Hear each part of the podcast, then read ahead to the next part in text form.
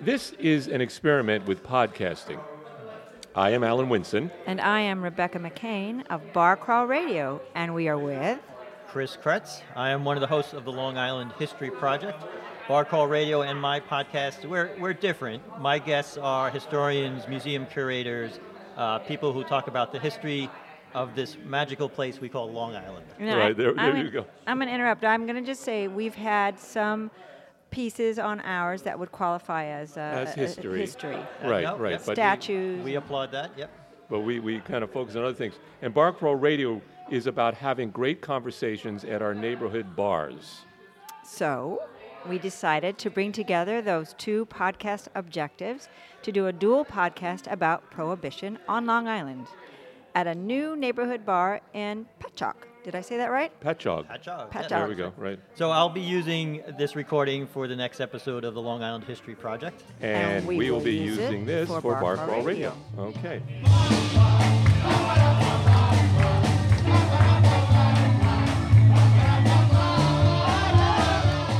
So we are re- uh, recently uh, at the um, recently going to be open new bar in Patchogue. It's going to be a Nashville new Nashville flavor bar. They haven't really come up with a name for it yet. They have a, a working name, but we're not allowed to say it. More Johnny Cash. and yeah, Former- because they're not. formerly Rock. Hoptron was the former name. It was formerly Hoptron, but now it's it's switching over. And, And they um, don't know the new name yet. I thought we might talk a little bit now, Chris and Becky, with how do we know each other? Um, two different podcasts, and how did we get together? Um, and it kind of happened at this thing called MapCon. Right? Yes, yes. The um, two uh, years ago? when we first met? Mid Atlantic Podcasters Podcast Convention. Convention. Right. Right. And it Two was years in- ago, yeah. Sweet- Swede, was in- Swedesboro. Swedesboro. Yes. Pennsylvania. thinking- Sweet, sweet Swedesboro. I was thinking Sweetsboro, and I go, that couldn't be right. Swedesboro, right? Right. And and um, the thing that that bonded us, Chris and I Becky, and think. Well, we were all from New York. There weren't that many of us from New York. That's Okay. true. And We we were should say sitting at first. the same table. Yes. Right. But then we were in a contest. We were in a podcast contest, which they hold every year at this MapCon, which is now going to be called Inda, Ip, Inda Ip, uh, Independent. Icon, independent, co- uh, Independent podcasters Podcast Conference, right? Yes, right. Um, and, and so they had this contest, and they gave us a challenge to create a podcast idea in, five minutes, or y- a five-minute podcast, a Yeah, a five-minute five-minute podcast. We had 30 minutes to do it and to record it. and we had to use twelve. Was it twelve words, or they gave us words? To Five use? words. Five Gave words. us Five words. words. We had to That was hard up enough, yeah. Five a- words, and we had to have an intro and an outro and music. And music. a logo. and, and a logo. Yeah. and a And a logo. logo. And we did it in 30 minutes. which is really not that easy, guys. Right. no. and it was it was about uh, um, kind of a, a, la- a la- lascivious, luscious um, um, um, podcaster who was doing a podcast on on booze. Yeah, loquacious and luscious. And, Yeah. Yes. And, and a lush. And then and then we had call-ins, and uh, it was um, one, one, one will never do. That was the And name Chris of it. And Chris played a man who had three nips. Yeah, From, from Long Island. Yes. three nips, and uh, okay, it was it was good. And one of the high points of my life, I tell you. I have and to say, me we too. we won that podcast contest. We did. Yes. With, fact- with our with our other uh, podcast partner uh, Max, the blind Max blogger. Ivy. Max The- Ivy. the- yep. the blind the blogger. wonderful Max Yes. Ivy. Right. Yes. Um, and and so we won the two two of the mics that we're using today were from that from that uh, thing. And then we saw you this year at the more Yes. recent one. And, and we should say, kudos to you too, because you re, you repeated as champions. Your team won again. we won. We, did. won again, right? I, We did. I think I'm going to retire. Not me. Go I'm, I'm going to find some new partners then. I, I figured out what how to, how to win that contest. Just be silly. well, Yes. yeah. And it's like I Humor. I, I live silly. It's like, you know. Yeah. It's been my whole life is to be silly. So I, we're going back to Swedesboro. It's next year. It'll be back at the Holiday Inn in Swedesboro. So if you see Alan Winston, get him on your team. Lock him up early. Are we going back to Swedesboro? Yes, I just read that on Oh, okay. Joe just Yeah. part. Uh, Okay. Yeah, we, we won this year on the podcast called Be Careful. Okay. Be Yeah. careful. Be Yeah, it very, was fun. very it careful. was fun. It was but it was it's a great uh, conference, and if you want to, you're interested in becoming a podcaster, it's I think a really good place to go. Get a lot of information, insight, And we, inspiration. we have a we have a podcaster with us today, listening on the headset. yes. Uh, Yes, we. Uh, I'll just fill in. We, we had our first Long Island podcasters meetup uh, previous to this, and Peter Ward from Brentwood Public Library is with us. Um, starting his own podcast soon, so learning uh, all the things that you could do with it. Right, and let, let's give it. Let's give a shout out. The name of the podcast is It's going to be Brentwood Stories. And is it going to be uh, history? Yes, it's going to be uh, the history of the Brentwood community and going back to its origin as modern times, which is the first intentional community on Long Island. Nice. All right, all Very right. nice. All right. Okay. Uh, so there, there, there we go. Something to look up. Brentwood stories. Yeah, so we are All we are spreading the podcast movement all across uh, the, the Northeast here. Great. Very good. Great. Today we are talking about prohibition. No better place to do it than than in a bar, I think. Of course. And we, before we introduce our special learned guest, let's get some facts about this uh, time and this moment in U.S. history. Okay, so um, according to Alan Winston's research, depth. prohibition became a national constitutional amendment midnight on January 17th, 1920. It was ratified then, or it was Went into effect. it went into effect, right? Because it was ratified earlier. Um, and the Volstead Act was passed to enforce the amendment. It was never actually illegal to drink during Prohibition. And the Dries, these are the people who wanted to have prohibition, believe that alcohol is, is America's national curse. A ban would lower crime rates, straighten families out, improve the national character, but it never worked out that way.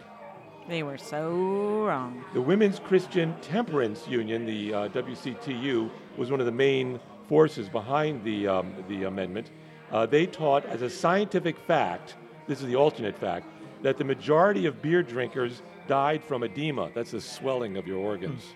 So I just like to interject here, Chris, real quick, um, that the um, the temperance movement was led by a lot of the future women's leaders, women's movement leaders, um, and one of the things I think that they were concerned about was that um, the fact that women were being uh, uh, was the issue of domestic abuse. Right, and so yeah, so one thing to keep in mind, I think, is a lot of the movement grew out of some real concerns and real problems with, with Right. drinking in society. That at still time. exists. Yep. to a And our degree. expert's going to tell us more about Yes, that. Yes, and we're I'm watching sure. him, so he's, he, he's giving us a thumbs He's up. or giving us thumbs something, saying everything on we said is correct. so, So, far, so good. Some, some vocabulary bootleggers, which I'm sure some people have heard, the, the people who ille- illegally made, imported, or sold alcohol during Prohibition. 3,000 Americans died every year from the effects of drinking tainted illegal liquor from the black market, because of course it was not a regulated industry during Prohibition. It was Right. all happening illegally. Right.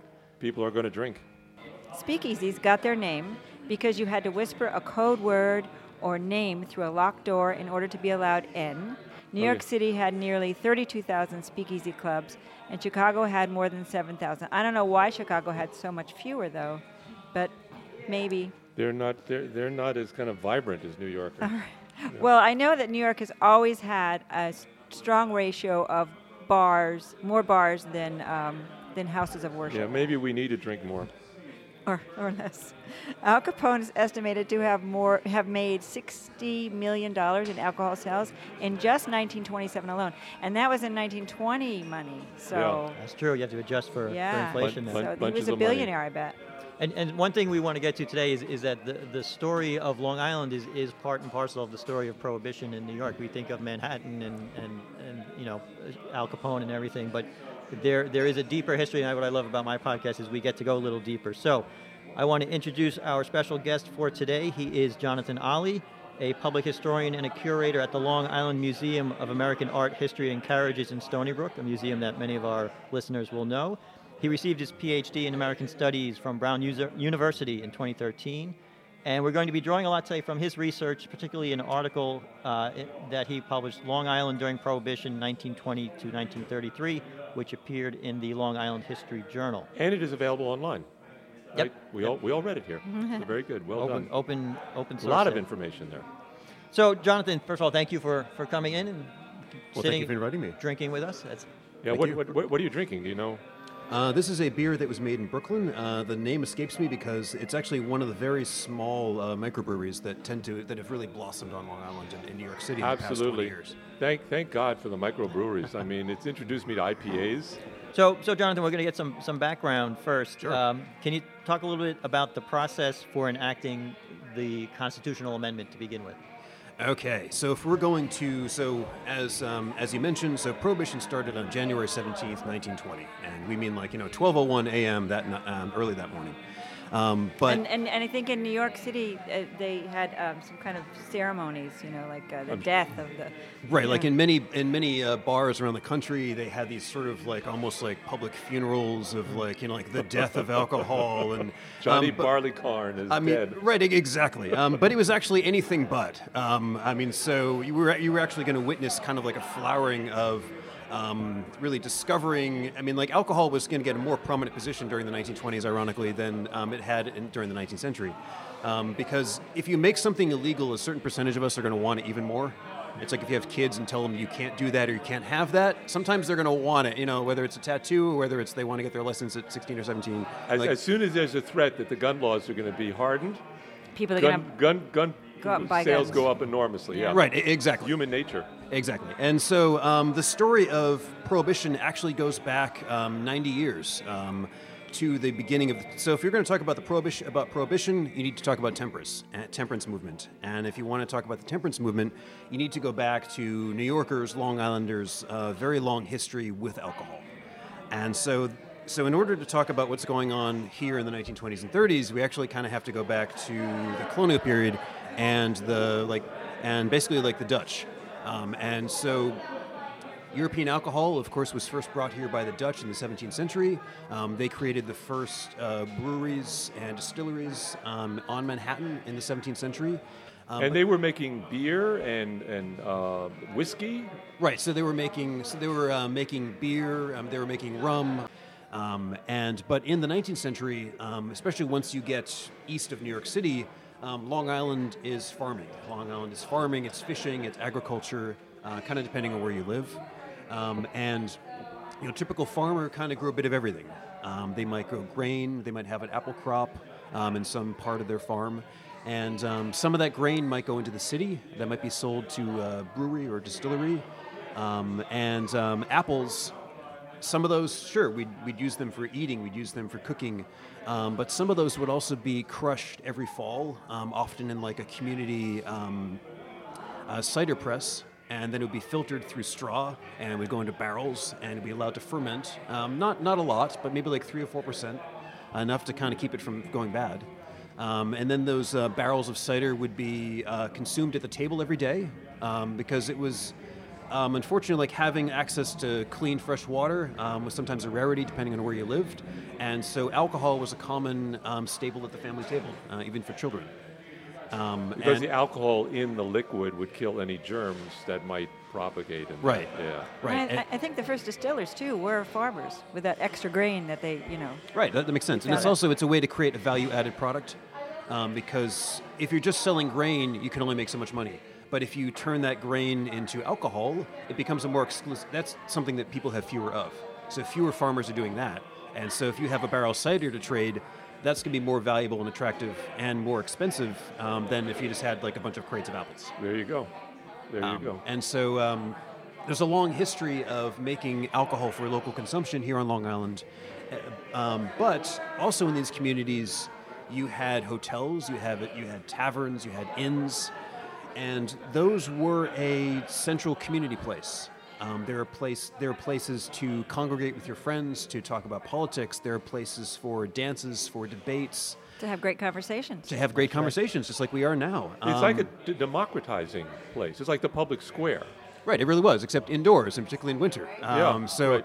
It was a place where you could go to have a conversation, and naturally, alcohol would be on the menu. Um, and um, depending on, and sometimes that place would have rooms upstairs. For, uh, so you might have travelers coming from out of town. Interesting. Um, there'd be places for people to stay, Yeah. and so they were really community institutions in that way. On one hand, there is a very wonderful uh, local story about alcohol and community life on Long Island. Hmm. I mean, it was a part of almost everybody's existence. Um, and then also in certain, uh, depending on what religious group you belong to, sometimes um, there might be sacramental wine involved with that. Um, and so it was typical to see alcohol as a part of kind of community life. Um, but then there was also a dark side to that. And like with many things, sometimes people consume that thing to excess, um, whether it's alcohol, drugs, or food. Um, and so that ended up by creating a lot of problems among a minority of people, probably in every community. Um, so people got drunk, people became alcoholic, um, and that resulted in people um, you know, they, they might spend their paycheck um, or whatever they were given as compensation for their labor um, on alcohol. Um, it led to domestic violence um, in the home, um, and so it did it also impoverish people. And what period are we talking about? And is it any different then than it was now? People still abuse alcohol. Right, but um, if we're looking at sort of the colonial period into the first couple decades of the 19th century, um, Americans drink a lot more than than um, we do now. Um, Really? Maybe six times more. We got to Wow. work harder, Al. Um, Now, so- now, when you say that, what, what's your what's sort of the historical evidence? Is there records of? Uh, different. Um, I, I don't know the citation off the top of my head, but I know that various historians have said that we have drank many, many times more back then than we do now. Um, partially that's because of like access to alternatives. I mean, like, you know, like today you can go to any you know grocery store or supermarket and you know get juice, you can get water, you can get tea. Right, like you're saying, the, the Um, water was not safe to drink most of the time. right, you- and you so like needed something. right, and um, especially like year-round options. Um, so if we're looking at uh, wintertime, you know, in, here in Patchogue, and you know it's the year 1810, um, your options might only be water or some sort of alcoholic beverage. Um, versus today, I mean, there's you know there's probably 20 different options. Is there any is there any um, uh, information about the degree of uh, of alcohol that was in it? Like I know my beer now has 7.9 percent alcohol. It's pretty high for an IPA. But did they know how much alcohol was in it? Is there any way of determining that? Um, I think that um, a precise uh, percentage was probably difficult to determine. It wasn't regulated then. Right, right. It certainly wasn't regulated, and so I think it was more um, you took the advice of the person who was making it. So, so Um, Jonathan, what, so what was the tipping point? Was, was there a s- signpost or something that said we've got to take legal action against this in society? Right. So in America, in the 1820s, um, originated this uh, temperance movement. And so temperance, as the name implies, um, wasn't trying to ban alcohol. It was simply trying to sort of uh, rein in people's alcohol consumption.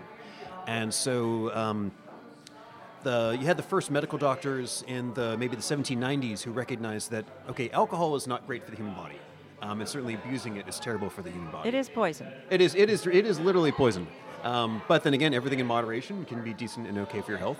Um, and but by the 18 teens, 1820s um, in America, there's a recognition that there was a problem, and so you had the creation of temperance societies. Uh, and the first one that I know of on Long Island uh, was created in Sag Harbor in 1829. And if you know anything about Sag Harbor, you know that it's a seaport um, in the eastern end of Long Island. It was a whaling port, especially in the early 19th century. Um, and so it had a lot of uh, longshore businesses, it had a lot of sailors, whalemen. Um, you had um, bars, you had brothels, you had taverns. Um, so the liquor industry was alive and well. Yeah, Um, especially when those sailors came into port because their whiskey had run out. Right, exactly. And so you had people with a lot of disposable income um, who tended to spend that very quickly. Uh, and so, not surprisingly, that was uh, the origination of one of the first temperance societies on Long Island. Um, and so that was founded, and I think it had a couple hundred members, um, divided evenly between men and women. Um, but then, um, from once you get from the 1820s to the 1830s, you witness a radicalization of the temperance movement, um, going from just kind of moderating your drinking um, and not consuming liquor, uh, so brandy, uh, whiskey, gin, rum, and instead fo- uh, drinking beer and wine. This was seen as seen as more measured and, of course, lower lower percentage alcohol uh, beverages to consume.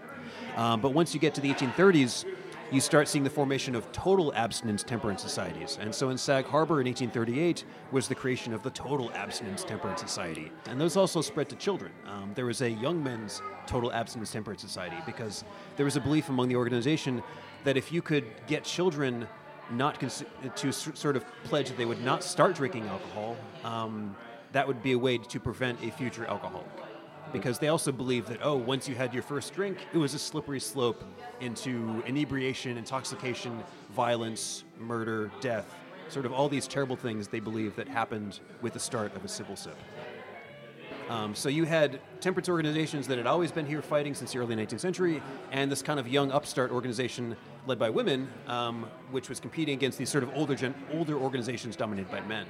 Um, but the WCTU quickly became kind of the leading organization, and it was complemented by many other temperance organizations around the country, um, whether they're sort of um, uh, Christian, um, whether they had sort of Christian associations or like um, Masonic or Templar uh, backgrounds, um, or they were led by children with adults as heads.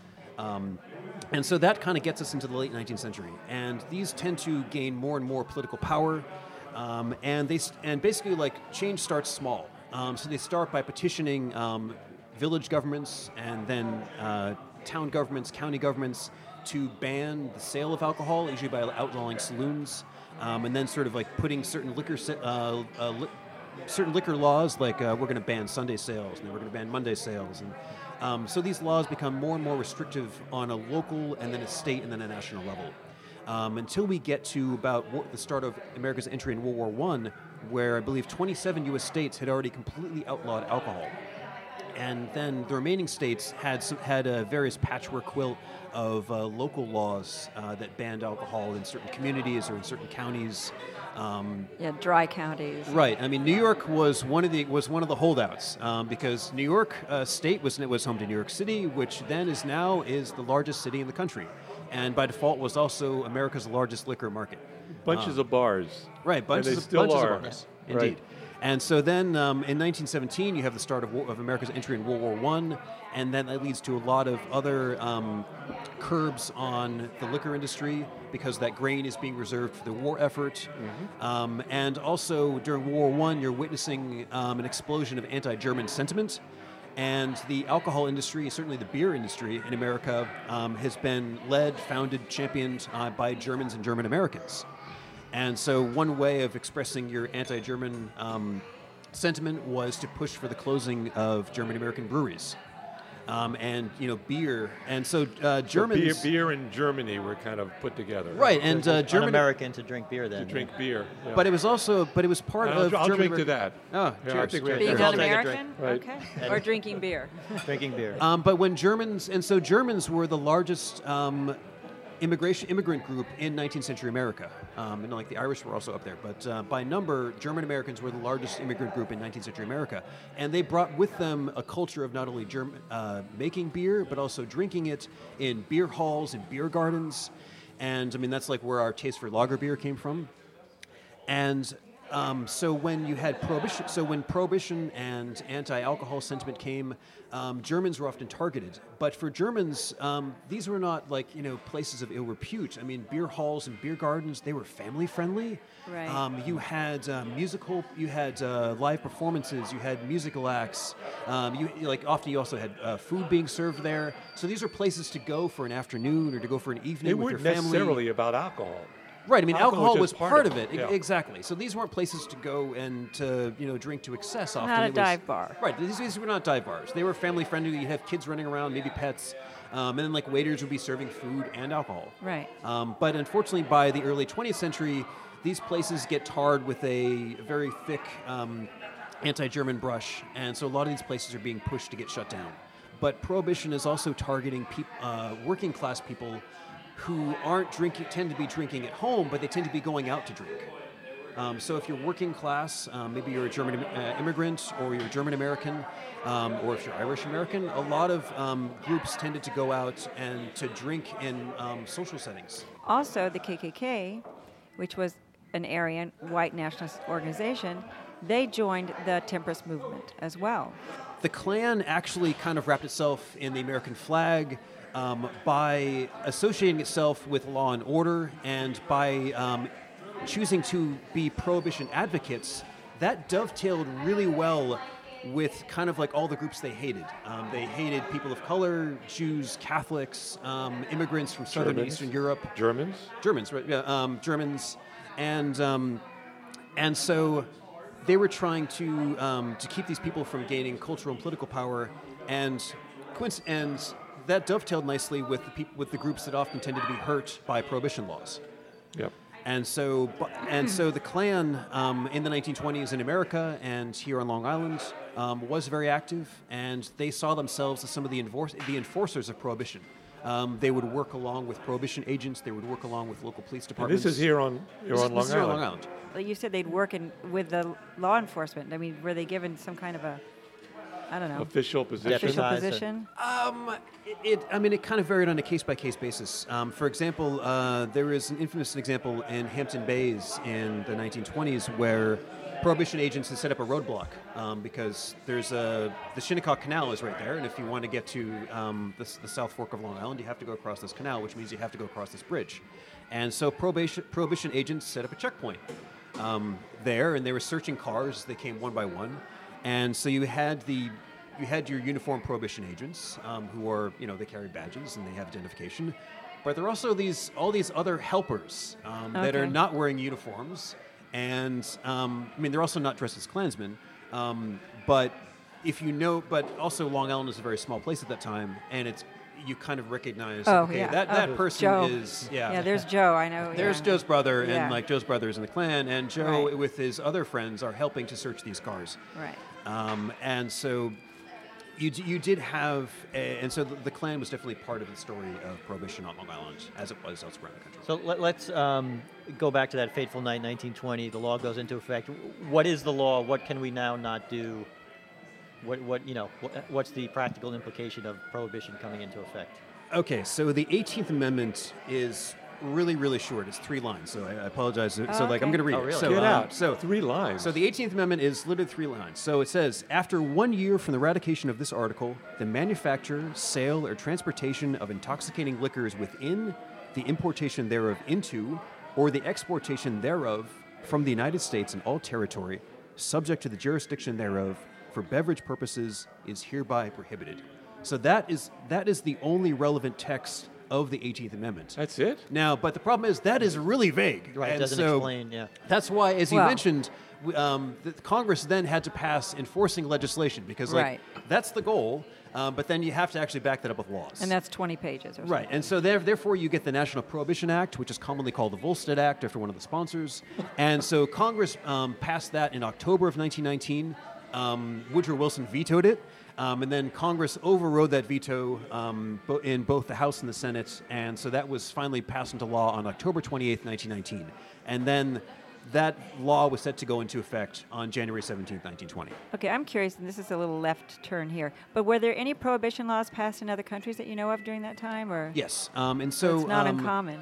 Right. So uh, there were there were various levels of this. Um, I um, uh, let's see. So I believe uh, Canada had a version of prohibition. However, it was still legal to manufacture and sell alcohol to other countries, including the United States. Oh, okay. Um, so there was a thriving. I Uh, like that. Yes. and Canada.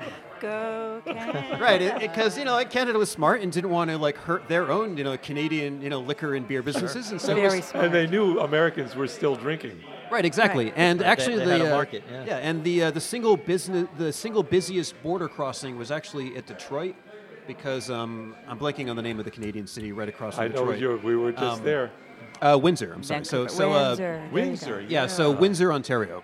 Okay. And they're right across um, the Detroit River from each other. Yeah. And so that was the single busiest uh, border Ah, okay. between Canada and the United States. Wow, wow. So, so uh, we, we were gonna we were gonna say that what was the law exactly? Um, we um, we were allowed to drink, but we couldn't do other things.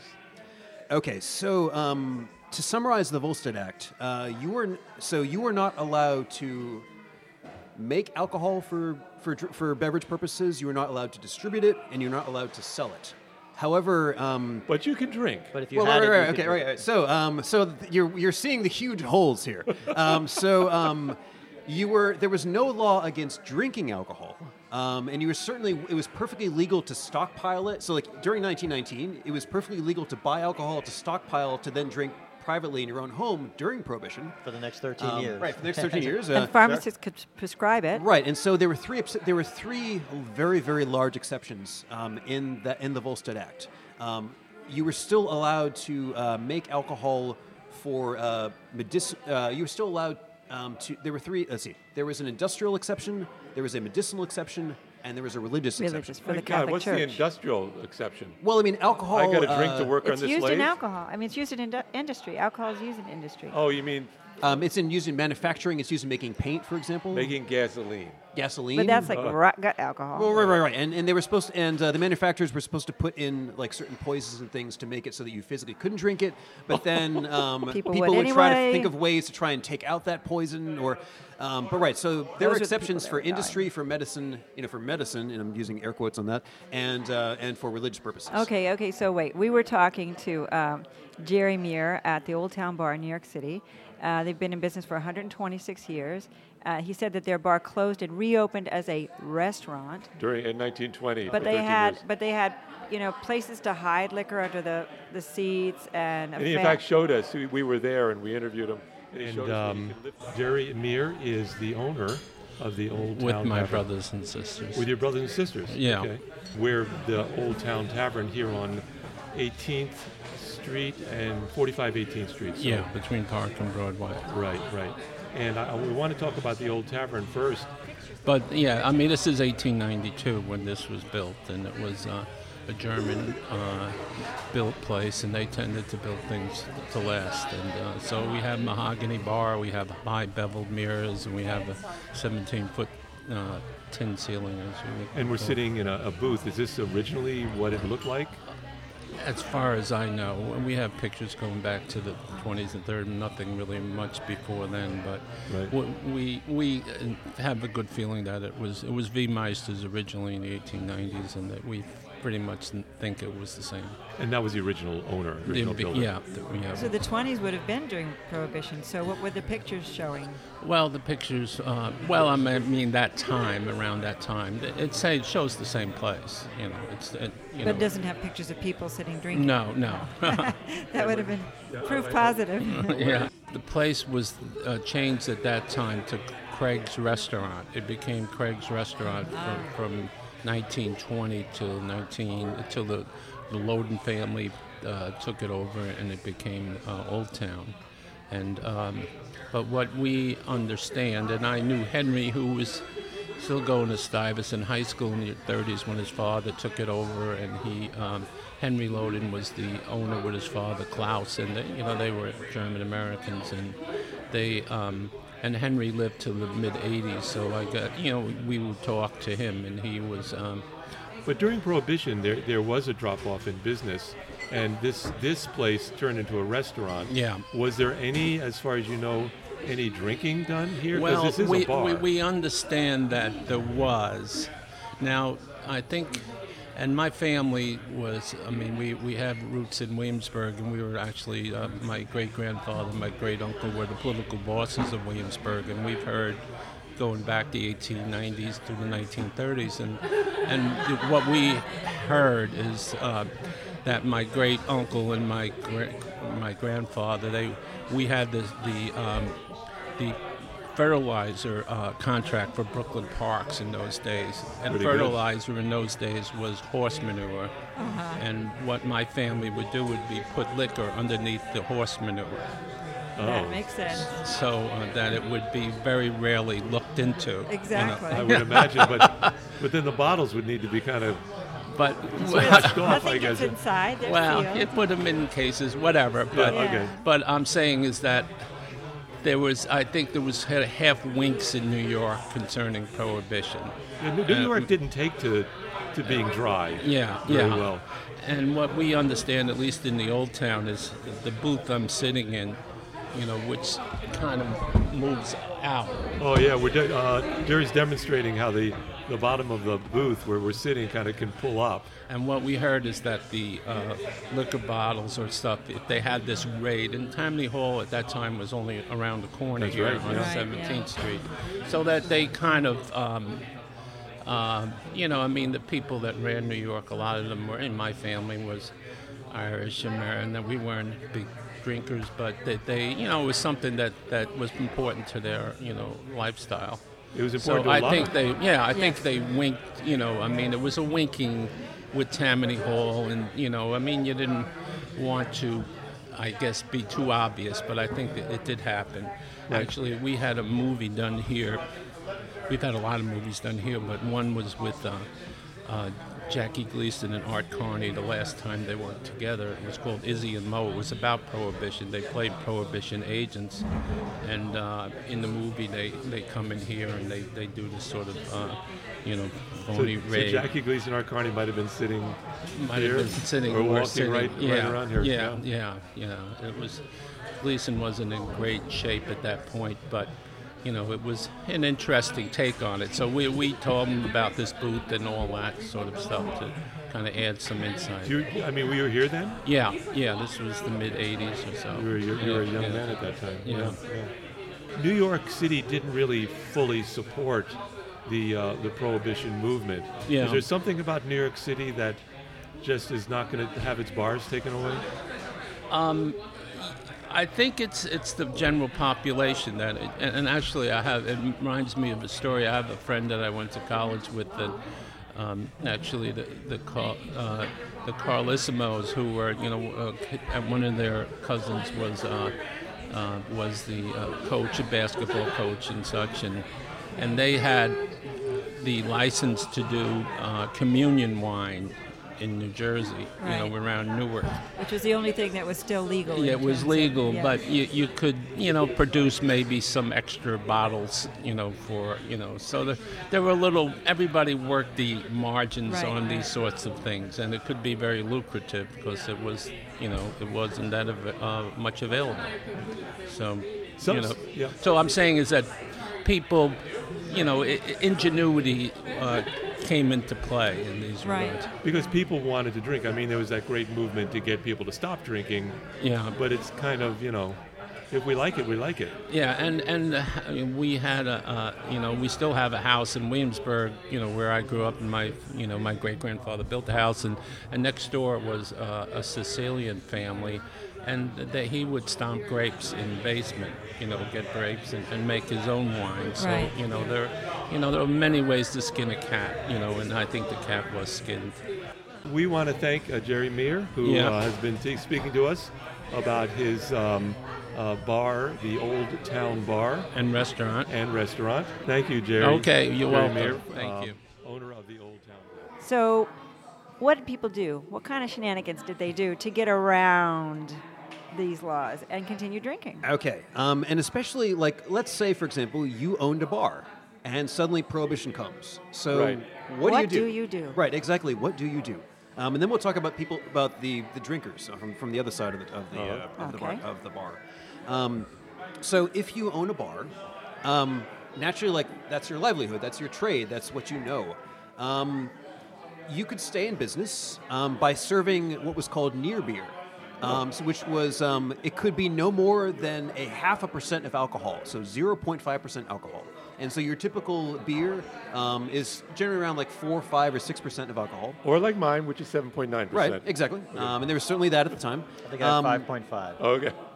and so, um, brew- and so brewers, um, whether you're um, like on a national scale or like you're you own a brewery in, in Brooklyn or like you're a bar that happens to brew your own beer, you could continue to brew beer, but you had to essentially water it down to that 0.5 percent.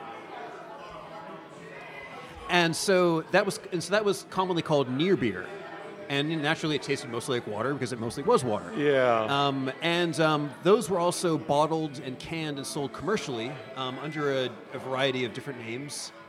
Um, but that's not drinking. That's not. well, no, no, okay, okay, but, but I'm simply All right. saying like that's that's one option of like what c- what you can ha- what you can sell at Right. your bar. In the Penelope. Um. If, if you try to s- stick to the letter of the law, try Right. to So if, follow you, the so if law. you're trying to follow the letter of the law, um, you can continue to sell near beer. That's one option. Um, you can sell what were called temperance drinks, which are essentially you know like fancy non-alcoholic sodas. Basically, like you make some sort of interesting concoction. Um, that has like a certain pickiness or carbonation, and you know, it, it's something fun to drink while you're at a bar, pretending that pretending it's a real thing. Um, and so you had temperance drinks. Um, you know, grape juice might be popular, um, or so those were your two uh, legal avenues. That you could actually I want to sell. know about the Alan- illegal yeah, That Alan wants that- the okay, illegal. like- or you know, or you could send, or you could sell um, illegal alcohol. Uh, whether that was beer that you were brewing and not watering down, whether that was um, illegal, uh, you know, liquor that you were distilling, you know, in, a, in like a back room, or whether that was something that you were buying on the black market. Um, so if and also. it was not hard to find a place to get a drink during Prohibition. Um, and it was often not as secret as people seem to think with speakeasies because most of the places where you got a drink before Prohibition was where you went during Prohibition. Because, like, extent, a lot of those places stayed open um, because it might be like a, a hotel that had a bar, and that, you know, that hotel's not going to close. And so they would often keep the bar open, but they're ostensibly only serving temperance drinks and near beer. Um, and so a lot of like the the taverns or the inns, Um, they would con- essentially stay open, but so supposedly they would just be selling non-alcoholic beverages. Right. Um, but depending on who you knew, if you were a longtime customer and they knew that you weren't going to squeal on them, um, you know, like if they're putting a glass right in front of you, um, it could look exactly the same as like a glass of near beer, but unless you're drinking it, that's the only way you'd know. All right, but but there but there was enforcement, both in Long Island and New York City, an attempt to stop this kind of illegal drinking of this sinful liquid. Yeah, but Uh, in New York City, if, if someone from the Tammany Hall came by that old town cavern that we were in, Yeah. and, and and he said, "This is our near beer that we sell," and he would take it, yeah, that's near beer, that's fine. Right. You So know, I, my, my like question that. is, was was the enforcement different in New York City than it was in Long Island? Because we heard in New York City they kind of turned turned a blind eye to it, but yet you see pictures all over of, of these men, always men, who are pouring out Right. liquor, rum and uh, Breaking open beer, the cask breaking and- yeah. open the cask and it's gushing out. Right. I mean, um, on one hand, you had a very small number comparatively of law enforcement officials um, in this constant game of whack-a-mole. I mean, because if you clo- if, Whack-a-mole. I mean, if, if you close down like you There know you an, an illegal uh, drinking establishment, another one's going to open, or two more are going to open. Um, you know, or like you you uh, raid a place and close it. I mean, like you know, sure, like basically like that person might have to pay a fine, but then eventually they can reopen that establishment. Um, It's whack a drunk mole. yeah, indeed. There you go. Um, and so you had um, a comparatively small number of federal prohibition agents and then um, local state police. I mean, well, uh, on the state level, you had state police, um, and then in some sort of um, municipal level, you had municipal, municipal police. Uh, the there was no Suffolk County Police Department yet. That was created in the 1960s. Um, but Nassau County's police force was actually created during Prohibition in 1925, partially as a result to all this law. Oh, okay, all right. And um, but you had comparatively few law enforcement official, officials for the rampant law breaking. And plus, if you're a police officer and I mean, like, who's who's running a department that's short staffed, are you going to raid a speakeasy, or are you going to try to attend to the car accident that just happened over here, or the murder that happened over here? I mean, like, so like raiding a bar could be fairly low on your to-do list, and so um, they might make a good faith effort in trying to, you know, occasionally raid an, uh, a like a- an illegal still or to close a speakeasy. But that was just one of many things that needed to be attended to if you're trying to enforce law in whether it's in New York City or out here on Long Island. And there were federal agents though too, weren't they? But Right. I guess they were going after the importers and the exporters. Right, and so that's a question of you know like you if you're if you're trying to figure out like how to best to budget your law enforcement time, you generally want to go after like not like some random basement beer brewer who's like you know making like drinks for them and their friends on like a neighborhood level, but like you want to go after the person who has like the 2,000 gallons still in some warehouse somewhere in. Um, The Al Capone, the gangster. Yeah. Right. I mean, you want to go after The the, you want to go after the big fish um, because those are like the biggest. I mean, like you're kind of doing the greatest good with the, with um, what what resources you have. And Yeah. Al- Alan, you mentioned rum runners. We're looking at a there's a map of Long Island on the wall behind us. There you us. go. And, and it's 118 miles, but the coastline is you know there's bays and coves and, and you know so can you tell us a little stories about how how liquor was being brought onto Long Island? You in know, all it's the interesting. different ways? We're looking at the map, and it, this is a current map, but most of the brewers seem to be along the coast.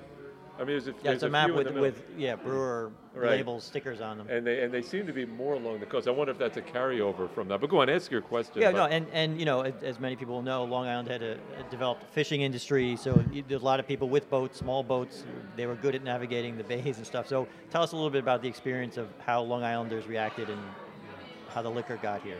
Okay, so it's 1920, and you know, like the sale, transportation, and manufacture of alcohol is illegal. So that means that you either have to make it or you have to get it from somewhere else, and that somewhere else was generally was by water. If we're talking like Long Island, if we're talking New York State, um, I mean, like in northern New York State, it came across the Canadian border.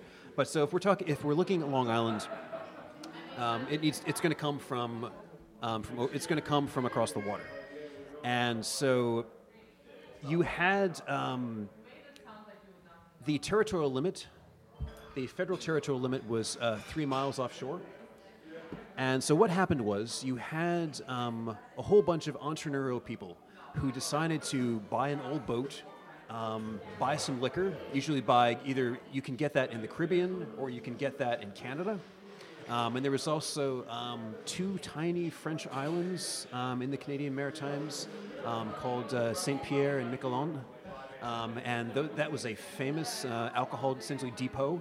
And so you had um, these entrepreneurs who would take any old, anything that floated. Um, they would go and buy alcohol, and then they would anchor three miles off the coast of Long Island and just wait. And then you had all these small boats um, from, you know, these all these all these villages and towns on the south shore of Long Island that would that would essentially motor out there um, and buy some alcohol, and then you would bring that back to Long Island, and either that would be consumed locally in bars such as this one, or they would be put on trucks and then sent into New York City. Um, because sure, you can consu- you can consume some alcohol locally, but if you're looking to make a lot of money, you need to acquire a lot of alcohol and then send it to where a lot of alcohol is consumed or resold. Right, right. And so that started immediately in 1920. Um, I mean, you have um, uh, McCoy was obviously one of the. I mean, like today we know the phrase "the real McCoy," um, but that was the last name of a man. Um, and he bought an old fishing schooner, and he was one of the first, essentially, entrepreneurs who did this. Um, and, and, he, and he was one of the first people to realize that, oh, okay, like we can actually anchor three miles offshore. The Coast Guard can't do anything to us because like they're kind of stuck at that three, lo- three mile limit. And as, add, as added insurance, we're going to re-register our vessels as um, under another flag. Um, you know, and just like today, like you can register your vessel, and you know, just, um, just like a lot of like yachts today are, are registered in like Delaware or in other states, um, even though if they tend to have their lives here in Long Island, in New York or Long Island. Um, and so the Coast Guard was hamstrung at the start of Prohibition. Um, they were short-staffed, they had few boats, few men, and there was this whole fleet of ships off of Long Island, and like who were just um, doing a really brisk trade and selling alcohol to Long Islanders, who were then often sending that alcohol into New York City for distribution elsewhere. And this alcohol, it was coming from Europe or Canada or? It was coming from um, it was coming from Europe. Often it would go from Europe uh, to the Caribbean and Europe to Canada, and then for um, movement then into into the United States. Right, right. And, and there was no, you know, I, I've talked to a few people, I'm sure you've talked to more. These stories, you know, a lot of levels of society were participating in this. There didn't, didn't seem to be any legal or moral qualms about it. it. It was, how do you explain that, or what's your thoughts on? So this is the challenge of prohibition: is that like there was no neutral ground. Everybody had to take a side. Um, and this could divide families, this would divide churches, this would divide social organizations and, and businesses. Um, everybody kind of had to decide, like, okay, were you going to drink or not drink?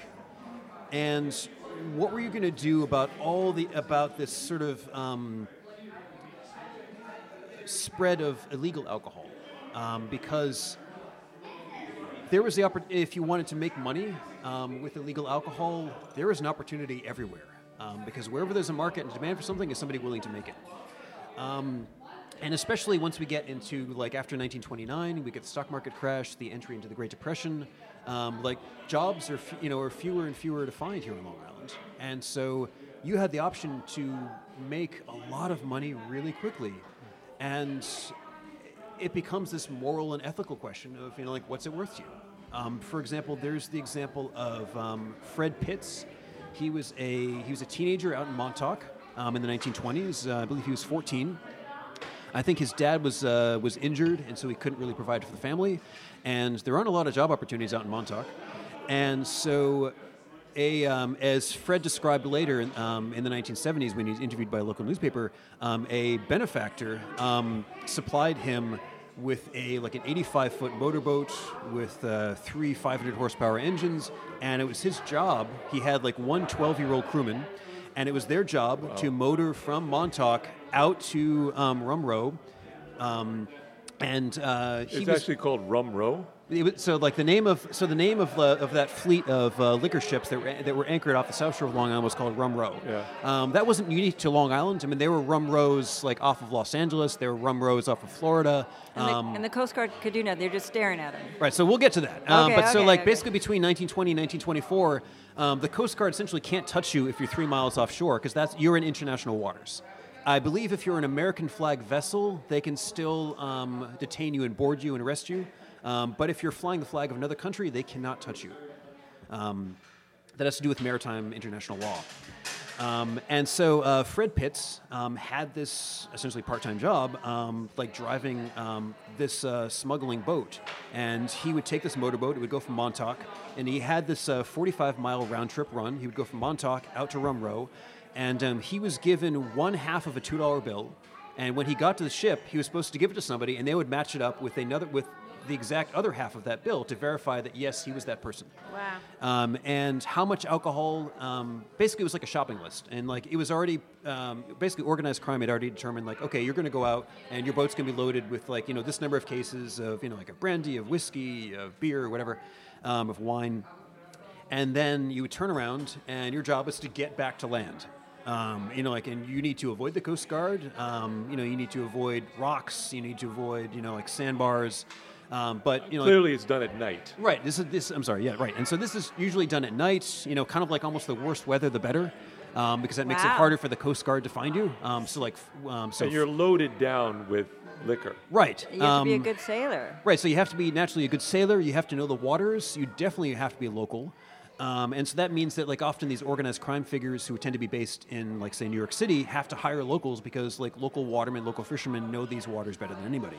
And so Fred Pitts um, would make these runs, and um, he I believe he was paid I want to say four hundred dollars for a trip, and that's about six thousand dollars in today's money. And especially during the Great Depression, I mean, like that's a lot of money. Yeah. And so that was what he saw as like necessary to, put, to provide for his family. And it was a way to make money, and I'm sure he was a teenager, and it was probably kind of exciting. But I mean, he was shot at by the Coast Guard, and he could die every trip that he made out there. And supposedly, eventually, he eventually gave it up. Um, I think because um, eventually he was going to get married, and his wife wanted him to quit, so he did die.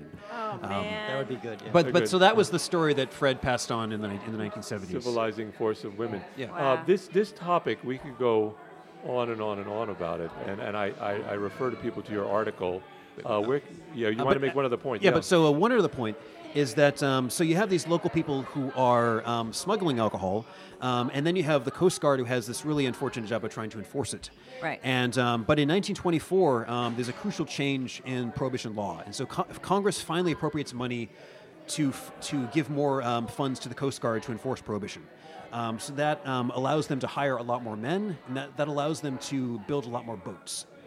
And also, Congress um, uh, signs treaties with a lot of European nations allowing the searching of vessels up to 12 miles offshore. Oh, So now Rum Row moves from three miles offshore to 12 miles Which offshore. is much more treacherous, Right. I would think. And so that's a lot more water um, that you have to try and cross if you're one of the small boats that's going between Rum Row and shore. Right. Um, and at that time, Congress suddenly has, or, uh, the Coast Guard has a lot more money and a lot more boats to chase you. Right. And, um, and so that makes it much harder.